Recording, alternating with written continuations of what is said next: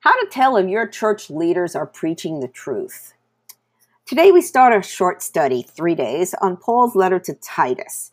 Titus is mentioned a lot in Paul's letters. He was a Greek believer, but he was also a pastor, church planter, and a missionary leader. Titus was traveling with Paul on one of Paul's missionary journeys when they were shipwrecked in the island of Crete.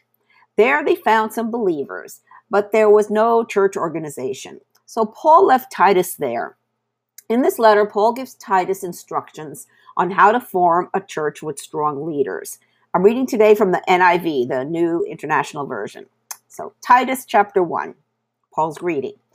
Paul, a servant of God and an apostle of Jesus Christ, to further the faith of God's elect and their knowledge of the truth that leads to godliness, in the hope of eternal life, which God, who does not lie, promised before the beginning of time, and which now at his appointed season he has brought to light through the preaching entrusted to me by the command of God our Savior, to Titus, my true son in our common faith. Grace and peace from God the Father of Christ Jesus our Savior. Notice that Paul refers to himself as a servant of Christ before he says apostle. Some versions use the word slave, but it's a bond slave who wasn't bought or sold, but was a paid employee of the household or business. This type of servant had the choice whether to stay working for his or her master. So this shows Paul's dedication to the work that Christ commissioned him to do. He's doing Christ's will for his life. He also states that his purpose is to further the faith and knowledge of the truth. That's Paul's purpose in life, to preach the hope of eternal life and the promise of God. He also trains preachers and church planters, of which Titus is one. Continuing, appointing elders who love what is good. Verse 5, the reason I left you in Crete was that you might put in order what was left unfinished and appoint elders in every town as I directed you. An elder must be blameless, faithful to his wife, a man whose children believe and are not open to the charge of being wild and disobedient. Since an overseer manages God's household, he must be blameless, not overbearing, not quick-tempered, not given to drunkenness, not violent, not pursuing dishonest gain. Rather, he must be hospitable, one who loves what is good, who is self-controlled, upright, holy, and disciplined. He must hold firmly to the trustworthy message as it has been taught, so that he can encourage others by sound doctrine and refute those who oppose it.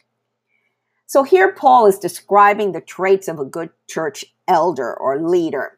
Faithful to his wife, that means only one wife, and that means it's okay to be married. It is a good parent with children who behave. Have children, you should be married. Okay? Blameless, above reproach, not pursuing dishonest gain. Hospitable, self-controlled, upright, holy, disciplined, and hold firm to the trustworthy message, the gospel truth. He mentions two positions, elder and overseer. Are they different? Maybe. An elder governs, is a leader, shepherd of the flock, teacher.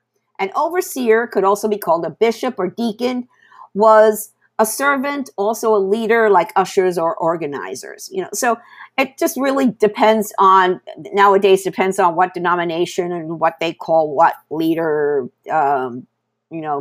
priest, pastor, all different things. But, basically it's church leadership overall. So what does a good church leader do? Provides sound teaching.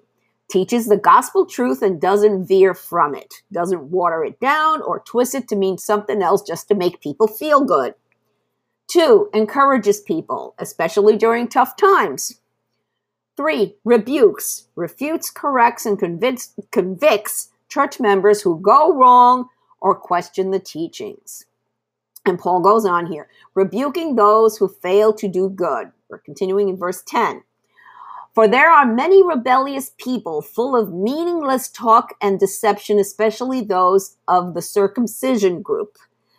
They must be silenced because they are disrupting whole households by teaching things they ought not to teach, and that for the sake of dishonest gain.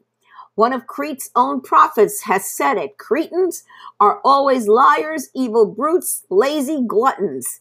This saying is true. Therefore, rebuke them sharply so that they will be sound in the faith and will pay no attention to Jewish myths or to merely human commands of those who reject the truth. To the pure, all things are pure, but to those who are corrupted and do not believe, nothing is pure. In fact, both their minds and consciousness are corrupted. They claim to know God, but by their actions they deny him. They are detestable, disobedient, and unfit for doing any good. Well, here's where we get the derogatory term Cretan. But Cretans are just people from the island of Crete, which is just off the coast of Greece and Turkey.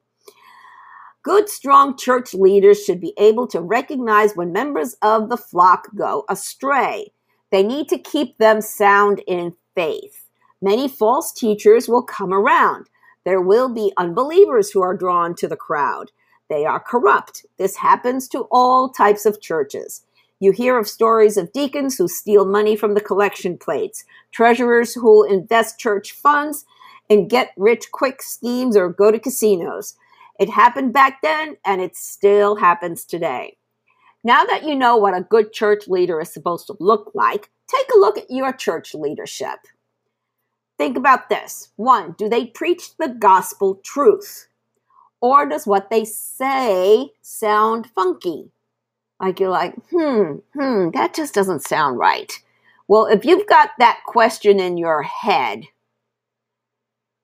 that means that something's not right. So you want to go to the Bible and you want to check out what they say.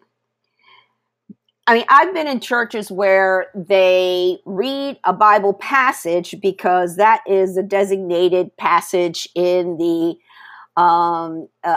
ecclesiastical ecumenical calendar, you know, but then they preach on something totally different, having nothing to do with it. They don't really teach the Bible. So you want to be careful because you're not getting the meat, you know, that's the true gospel truth there. And you're not going to grow in that church. So you might want to start shopping around. Second thing, what is their story, their witness? Are they true born-again believers? Or are they legalistic leaders who trade Jesus for rites, rituals, and regulations? 3, are they capable of transforming not just the church, but the whole culture of an area? One question that I think got our church here in Phoenix really working was somebody asked, at a conference our pastor was at, said, they asked, if your church disappeared tomorrow, would it be missed? The community. And it's happening now a lot when you think about it, because a lot of churches are closed. In fact, our pastor was saying that they've, been getting a lot of new people because of that. Their churches have closed, but they see the sign, you know, in the yard of our church that we're open. No, we're open.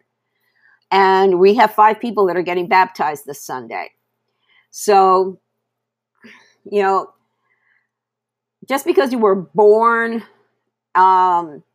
a family that goes to a certain church, a certain denomination, doesn't mean you have to stay in that church, especially if you're not getting fed the gospel truth, the word of God. You can't recognize the truth until you know the truth. Moreover, you can't know the truth without the Holy Spirit and Jesus in your heart.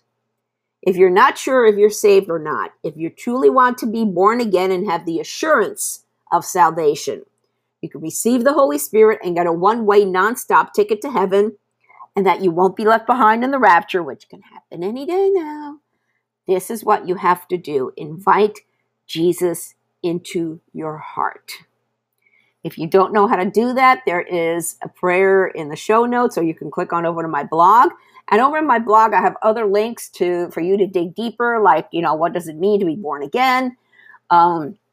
what does it mean to recognize the gospel truth? So I've done a lot of articles and a lot of other podcasts. Also, in the bottom of my blog, I've embedded 3 really nice music worship videos, so you can worship God right in your living room or in your home, wherever you are, and just listen to these songs. So just click on over to my blog.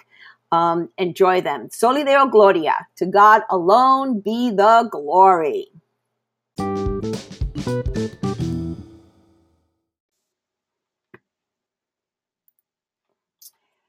Good Christian leaders encourage zealous people for Jesus.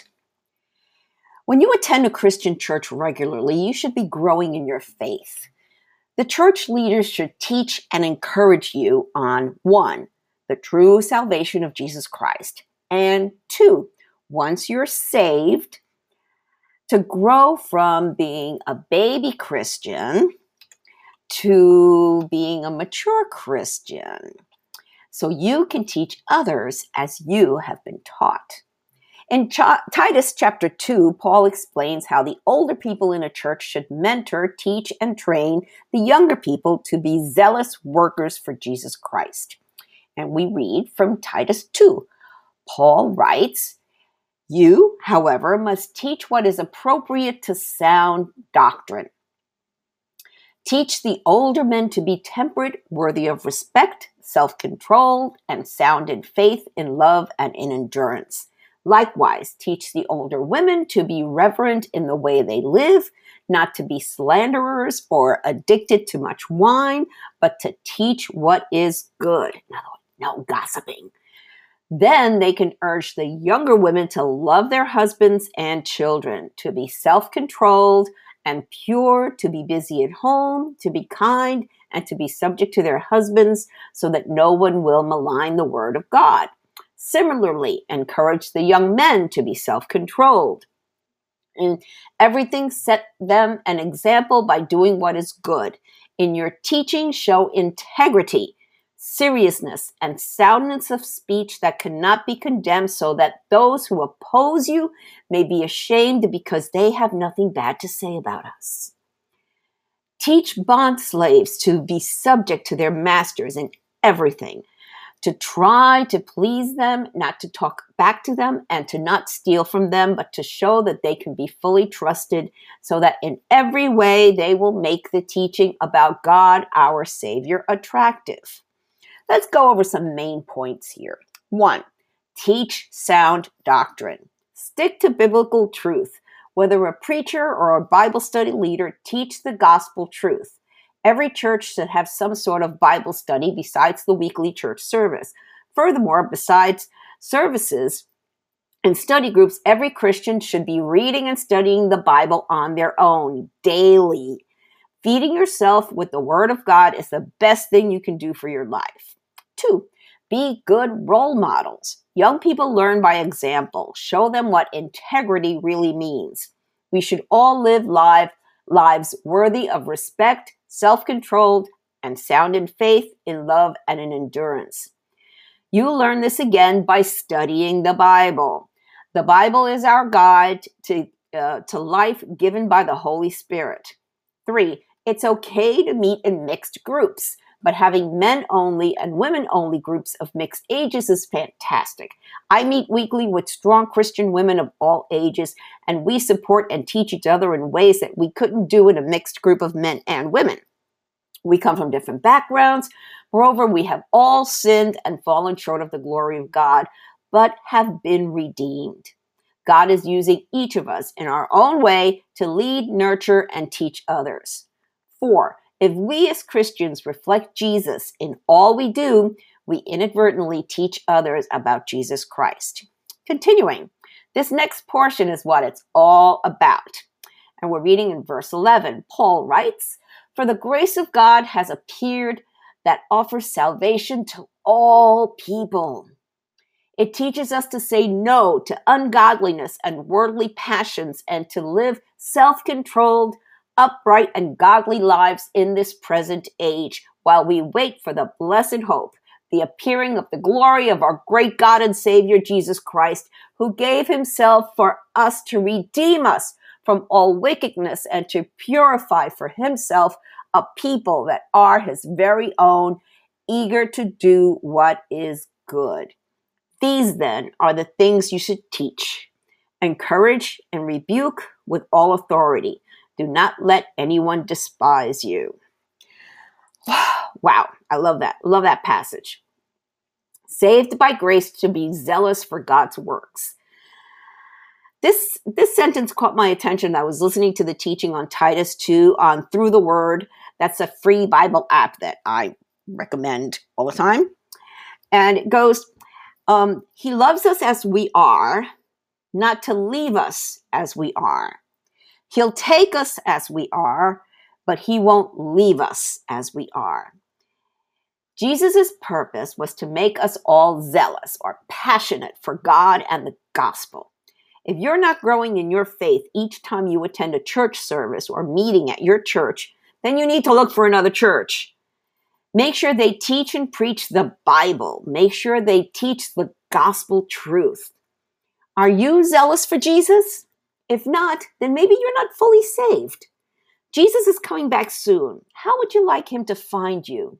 Indifferent, like a robot, or zealous for him? If you're not sure if you're saved or not, if you truly want to be born again and have the assurance of salvation, receive the Holy Spirit and get a one-way nonstop ticket to heaven and that you won't be left behind in the rapture, and that can happen any day now, this is what you have to do. Invite Jesus into your heart. And if you're not sure how to do that or what to say, there's a prayer in the show notes, or you can click on over to my blog, where I've got a link of how to invite Jesus into your heart. Also, at the bottom of the blog for this episode are two specially selected music worship videos, and they are fantastic, and they go with today's lesson. So, Soli Deo Gloria, to God alone be the glory.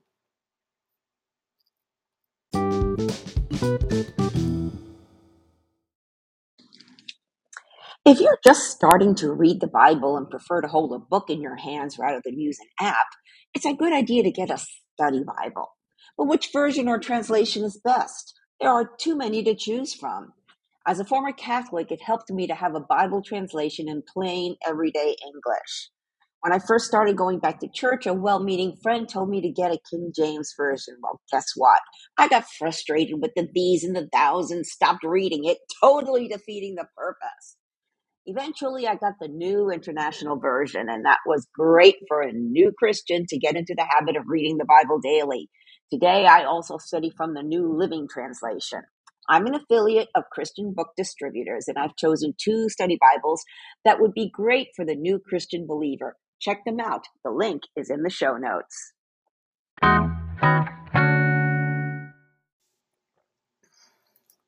We are saved by the grace of Jesus and have hope for eternal life. In the final chapter of Paul's letter to Titus, we have some very important passages to consider. They're important because they are the truth. We have a problem in this world today that if people don't like the truth, they invent their own. Actually, that's been going on for a very long time. Why do you think Jesus always started sentences with, "Truly I tell you," or "I tell you the truth"? It's because the religious leaders of the Jews in the past made up stuff to glorify themselves instead of God.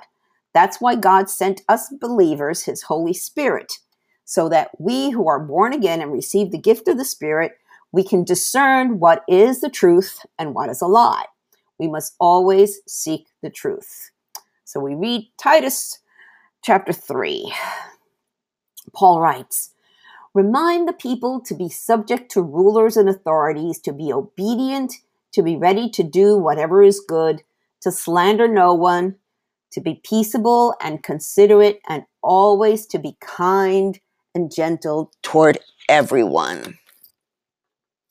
Uh-oh, here we go again, having to submit to authorities and rulers. We must respect the position. I heard something interesting from Senator Ted Cruz. He said, "We Republicans fight till we win. When we lose, we stop. The Democrats fight, and even when they lose, they keep fighting." Unquote. They don't respect the will of the people. I remember in November of 2016, all the protests and riots in every major city that occurred after Trump won the first time. The leftists were yelling, "Not my president!"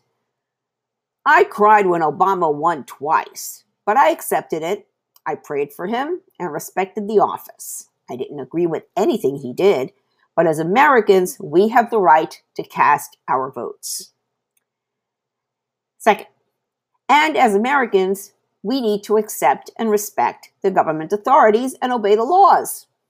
Third, do what is good. Don't slander. That means on Twitter, too. Be peaceable. No burning down businesses that took hardworking Americans lifetimes to build. Be gentle toward everyone. Is that so difficult? Continuing, verse 3, Paul writes, "At one time we too were foolish, disobedient, deceived, and enslaved by all kinds of passions and pleasures. We lived in malice and envy, being hated and hating one another. But when the kindness and love of God, our Savior, appeared, He saved us, not because of righteous things we had done, but because of His mercy. He saved us through the washing of rebirth and renewal by the Holy Spirit, whom He poured out on us generously through Jesus Christ, our Savior, so that having been justified by His grace, we might become heirs, having the hope of eternal life." This is a trustworthy saying, and I want you to stress these things so that those who have trusted in God may be careful to devote themselves to doing what is good. These things are excellent and profitable for everyone. Jesus saves us by God's love, mercy, and grace. Our sins are washed away in rebirth. We are born again. It's a renewal by the Holy Spirit. Our old lives are dead, and our new eternal life with Christ begins. We then have a confident hope that this evil world is not all there is. Hallelujah! Because we are saved and transformed by grace and the Holy Spirit, we are then supposed to dedicate ourselves to doing good. When we obey and follow God's will for our lives become excellent and profitable. Hey, that's a good thing. Dealing with dissenters.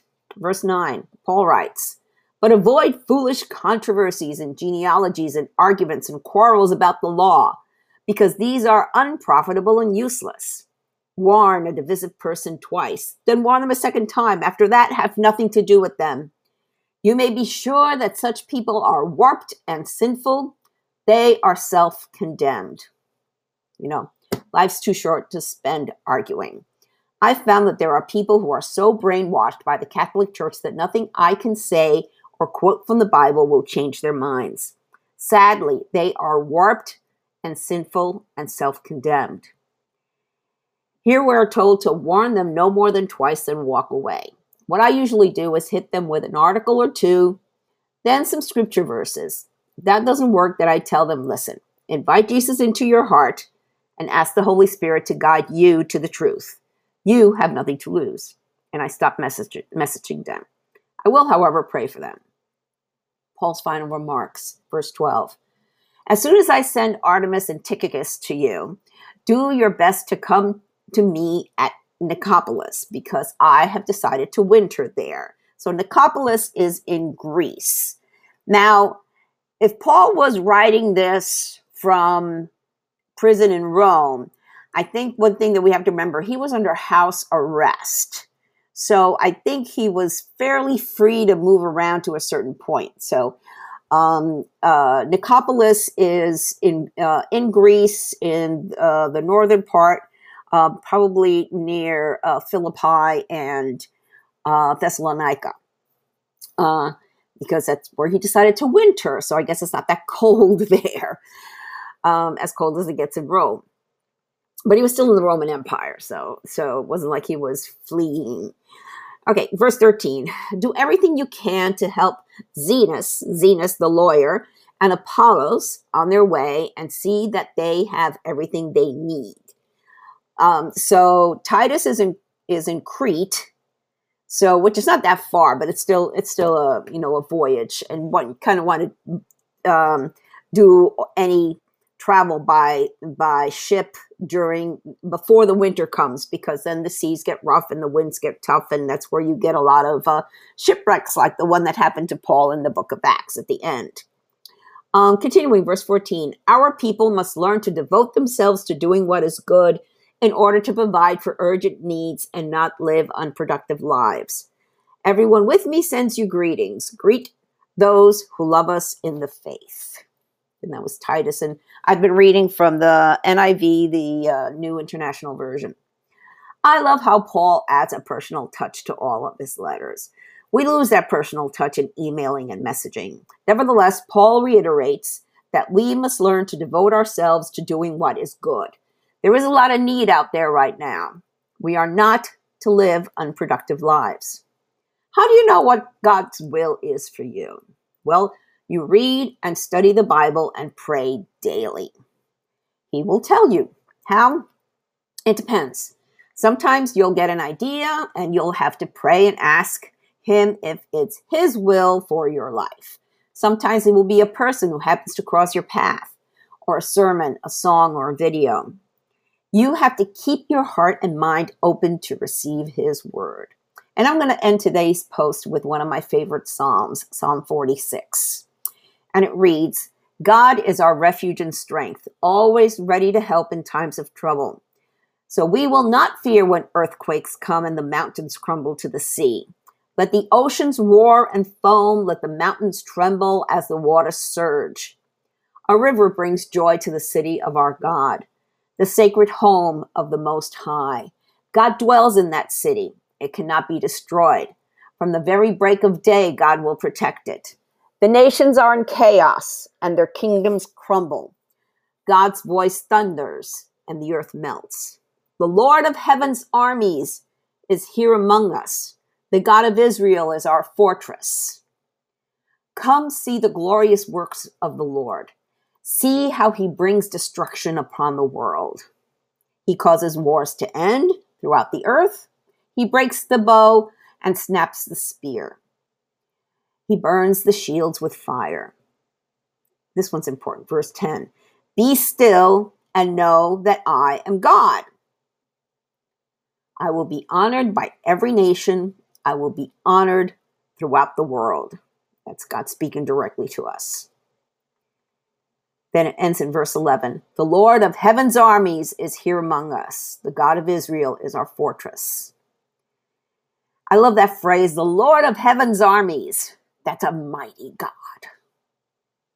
If you're not sure if you're saved or not, and if you truly want to be born again and have the assurance of salvation, receive the Holy Spirit and get a one-way, nonstop ticket to heaven, and that you won't be left behind at the rapture, which could happen any day now, this is what you have to do.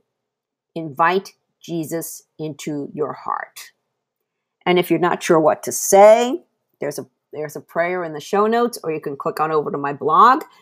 And there's a link that says how to invite Jesus into your heart. Also at the bottom of today's blog post are two fantastic worship videos. God is in control, and open up the heavens.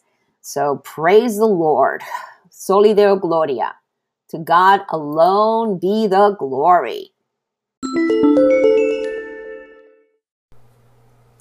Thank you for listening to this episode. I pray that the Holy Spirit, the author of Scripture, touched your heart to reveal the gospel truth that our hope of salvation is through Jesus Christ alone. If you have any comments or questions, feel free to reach out to me via my website or social media. I encourage you to read the Bible daily and seek the truth for yourself. I recommend that you download two free Bible study apps, the YouVersion Bible app and Through the Word. Friends, we are living in strange, crazy times, the last days, the end times. But know that things aren't falling apart, they are falling into place. Jesus said in Revelation 3:20-22, "Look, I stand at the door and knock.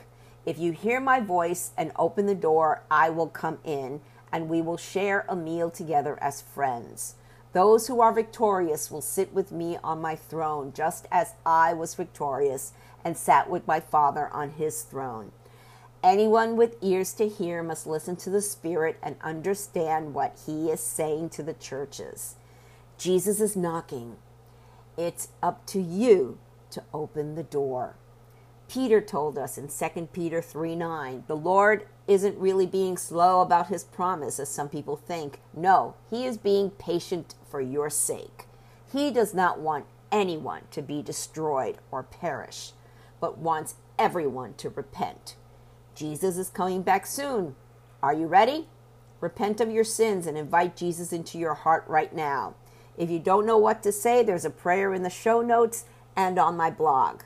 Jesus said in Matthew 24:14, and the good news about the kingdom will be preached throughout the whole world so that all nations will hear it, and then the end will come.